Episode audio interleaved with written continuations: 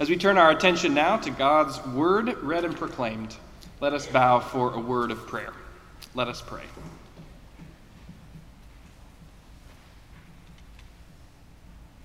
Breathe on us, uh, breath of God, and blow through this place. Give us eyes to see and ears to hear what your Spirit is saying to your church as we gather this morning. And in our hearing, equip us to obey. For we ask in the name of Jesus Christ, our Savior, the Word made flesh. Amen. The Old Testament lesson this morning comes from the book of the prophet Ezekiel, chapter 37, verses 1 through 14. I invite you now to listen for the Word of God. The hand of the Lord came upon me and he brought me out by the Spirit of the Lord and set me down in the middle of a valley. It was full of bones. He led me all around them. There were very many lying in the valley, and they were very dry. He said to me, Mortal, can these bones live? I answered, O Lord God, you know. Then he said to me, Prophesy to these bones and say to them, O dry bones, hear the word of the Lord. Thus says the Lord God to these bones I will cause breath to enter you, and you shall live. I will lay sinews on you, and will cause flesh to come upon you, and cover you with skin, and put breath in you, and you shall live. And you shall know that I am the Lord. So I prophesied as I had been commanded, and as I prophesied, suddenly there was a noise, a rattling, and the bones came together, bone to its bone. I looked, and there were sinews on them, and flesh had come upon them, and skin covered them, but there was no breath in them. Then he said to me, Prophesy to the breath, prophesy, mortal, and say to the breath, Thus says the Lord God Come from the four winds, O breath, and breathe upon these slain, that they may live. I prophesied as he commanded me, and the breath came into them, and they lived, and they stood on their feet, a vast multitude. Then he said to me, Mortal, these bones are the whole house of Israel. They say, Our bones are dried up and our hope is lost. We are cut off completely. Therefore prophesy and say to them, Thus says the Lord God I am going to open your graves and bring you up from your graves, O my people, and I will bring you back to the land of Israel.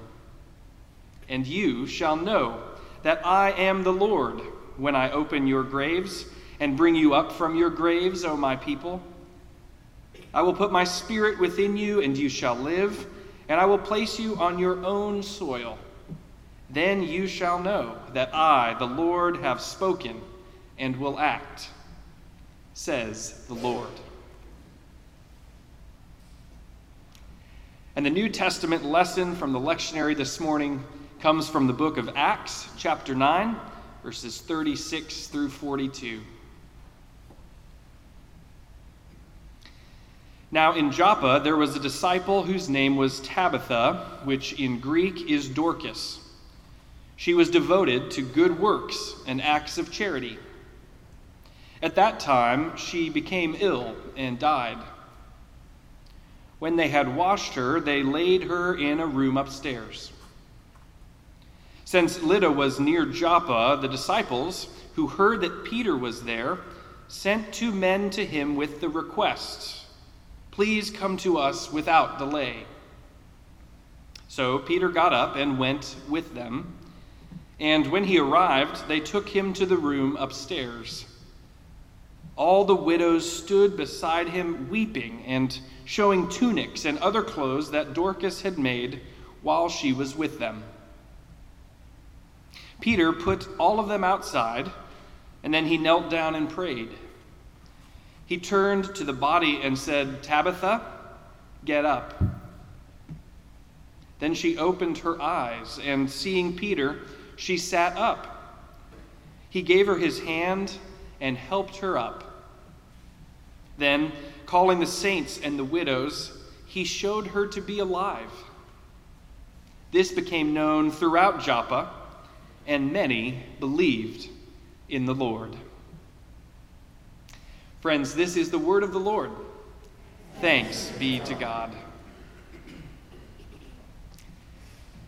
In our text in the book of Acts this morning, we meet a wonderful cast of characters Peter, Dorcas, and a group of widows, the disciples of Joppa. And each of these characters serves a distinct yet important function in the resolution of this story. And at some point in each of our lives, we'll find ourselves serving these same functions as we live in community with one another. First, there's Peter, of course, the chief disciple, well known in the community, the one that people call on when they need something. Peter functions as a person with something to give. And then there's Dorcas. She's a servant leader devoted to good works, but she suddenly falls ill and dies. Though once very active and generous, she now finds herself at the end of her rope. Dorcas functions as a person in need of help. And finally, most inconspicuous, but perhaps ultimately most important, there are the disciples of Joppa, a group of widows who facilitate the connection between Peter and Dorcas. They know both about Peter's capacity to heal and about Dorcas's place of need. And so they function as people who bring Dorcas and Peter together. So, who do you identify with most from among these characters today? Who do you relate to most readily? You see, sometimes, like Peter, we find ourselves with something to give. And sometimes, like Dorcas, we find ourselves with something that we need. And sometimes, like the disciples of Joppa, we can, we can facilitate the connection of the other two. As the seasons of our lives change, these relatable characters come to embody our own circumstances. There's something that we can learn from each of them. So let's take another close look at how each of them functions in this morning's text. First, we begin with Peter, who by God's grace has made a sort of comeback in the book of Acts. Peter has become a strong leader but it's been a learning process, of course, for Peter. The Gospels did not end well for him.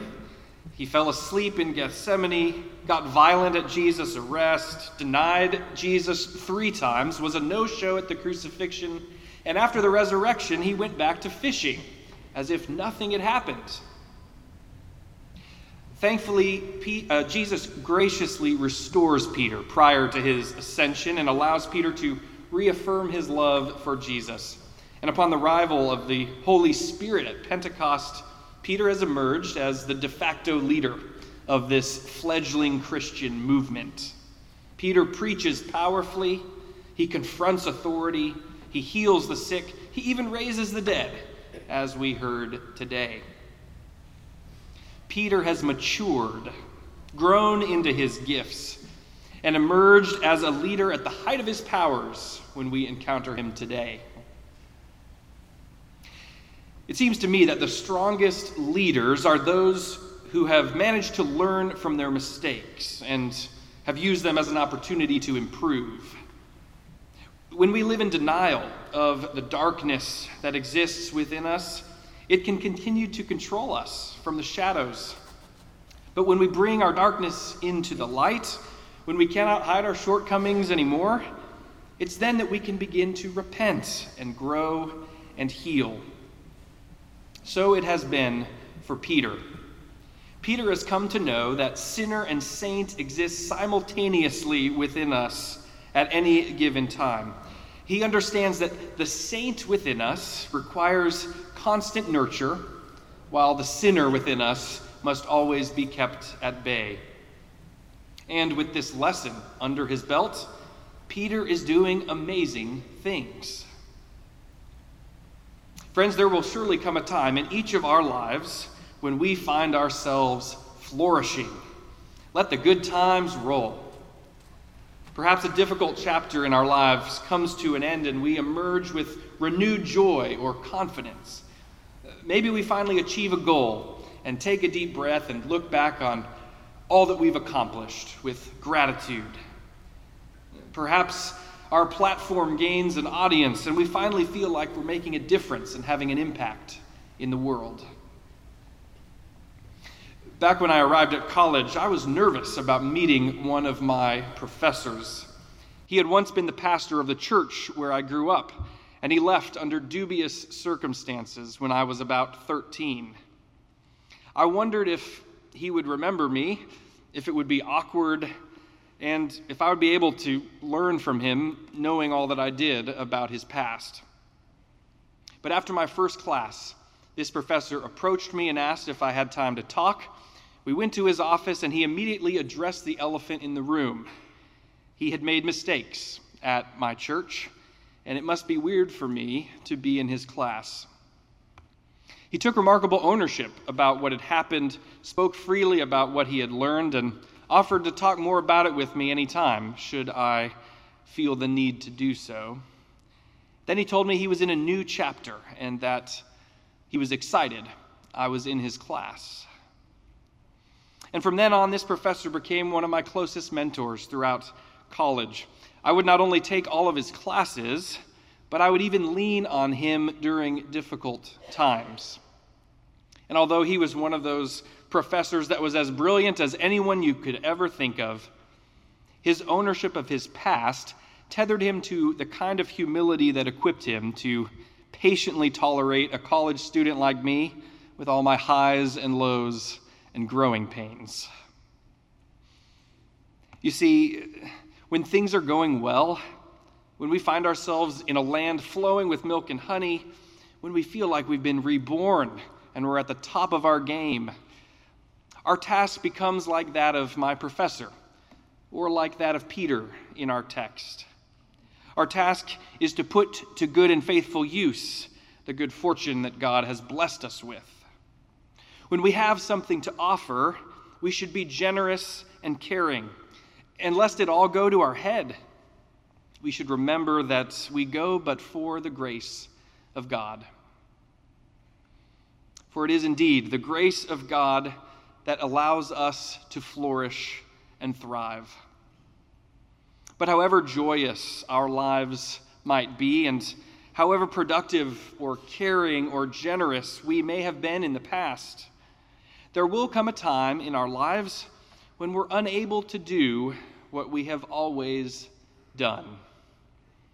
There will come a time in our lives when we need to receive rather than give. There will come a time in our lives when we find ourselves wholly dependent on others. And so it is for Dorcas in our text today. She had once been the same sort of powerhouse that Peter now is. The text calls her a disciple and declares that she had been devoted to good works and acts of charity. It seems as though Dorcas were the sort of Mother Teresa of her day, and she must have been well known in the region because her death creates quite a stir Dorcas finds herself in a position of need, a position no one expected her to be in. You know, it's my observation that sometimes it's hardest for the people who like to give the most to receive the care of others. Have you all noticed this? Sometimes it's the most generous gift givers who are the most reluctant to accept a gift. Sometimes it's those who need to be needed who seem also to need not to be in need. I think I said that right. Of course, we talk plenty in church about the importance of giving ourselves away, right? And of course, we should give our time to caring for others, give our talents to good causes, give our treasures to those in need. Certainly, this message is fundamental to Christian faith. But it's only so imperative that we give generously because there are those who also need to receive. And sometimes we're the ones who need to receive. Precisely because others might have something to give us. It could be a meal when we're sick, a favor when we're in a bind, or simply a lesson we might need to learn. This can be particularly challenging in communities like ours, in which most of us have most of what we need most of the time, right? Middle and upper middle class Christians, especially, are vulnerable to adopting an illusion of control over our lives because we don't wonder much about where our provision will come from. We have most of what we need already in hand. But paradoxically, abundance can become an obstacle to Christian faith because the basic premise of Christian faith is that we are a people in need. We're a people in need, in need of the grace of God, for we cannot save ourselves. Yet our God, who is merciful and gracious, loves and redeems us and remakes us through Jesus Christ in the power of the Spirit. Before we can give anything meaningful away, we must first receive the grace of Jesus Christ. Our journeys of faith begin in a place of need, which is a place that we never vacate. Because faith requires constant receptivity and surrender to God's grace. When we're able to recognize that there are times that we need to receive rather than give, we can be saved from paternalism saved from thinking more highly of ourselves than we ought, as the scripture says. We can be saved from thinking that others need us, but we don't need them. In our text, Dorcas is forced to make a sudden transition from having something to give to having something that she needs. But even in her death, her life of faith has prepared her for this moment.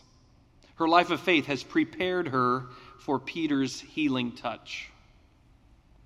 The lesson of Dorcas's life, death, and new life offers a reminder that just as we must give when we are well, so also we must receive when we are not. Just as generosity is a sign of spiritual maturity, so also a willingness to allow ourselves to be cared for is also a sign of spiritual maturity. For how can we truly learn to depend on God if we're unwilling to depend on other people? But Peter's not the only one Dorcas depends on in our text. Her need is first identified by the disciples of Joppa, who connect what Peter has to offer with what Dorcas needs. Upon her death, those who know and love Dorcas send messengers to Peter exhorting him to come at once. And had they not made this connection, Peter never would have known Dorcas had died, and Dorcas, for her part, would still be gone. Sometimes we're blind to what we have to offer, and sometimes we're blind to what we need. This is when the insights of our community can come into play, helping us to connect with others in meaningful relationships. Others can see things in us that we may not see, and others might know people who can help us who we may not know. But this can be a hard role to play for many of us, right? Because sometimes we might feel that we're stepping out of place if we confront someone we love either to exhort them to give more of themselves or to exhort them to receive the care they need. We might feel like we're not minding our own business. We might fear some pushback if we keep pushing. I once confronted a friend of mine after he got engaged and told him I didn't think he was ready to get married. Knowing him as well as I did, I had certain concerns about his preparedness for marriage. It was a hard conversation that took me weeks to muster up the courage to initiate. But thankfully, he responded graciously. He got the help he needed, and today he's been married over a decade. Years later, that same friend repeatedly encouraged me to go to counseling during a difficult period in my life. I'd become determined to power through with an iron will, a trap that too many of us fall into. But my friend knew that getting the help I needed would enable me to process my grief and my circumstances. Had he given up pushing me to seek that care, I could have eventually burned out completely. You know, we all need somebody to lean on. Sometimes we get by with a little help from our friends. Those who can recognize who needs help and those who can provide that help form the connection, the connective tissue within the body of Christ, within the fellowship of the church. We should have the courage and the boldness to facilitate giving and receiving within our communities. So, friends, as we've seen, the characters in our text this morning serve three important functions towards the text's resolution. And at some point in each of our lives, we will find ourselves serving in these same three roles. Sometimes, like Peter, we will have something to give. Sometimes, like Dorcas, we'll have something that we need. And sometimes, like the disciples in Joppa, we can facilitate the connection of the other two. So, my prayer for us this morning is that we will learn to lean into each one of these roles knowing that God's grace is abundant in the midst of a community that gives, receives, and connects. Alleluia, and thanks be to God.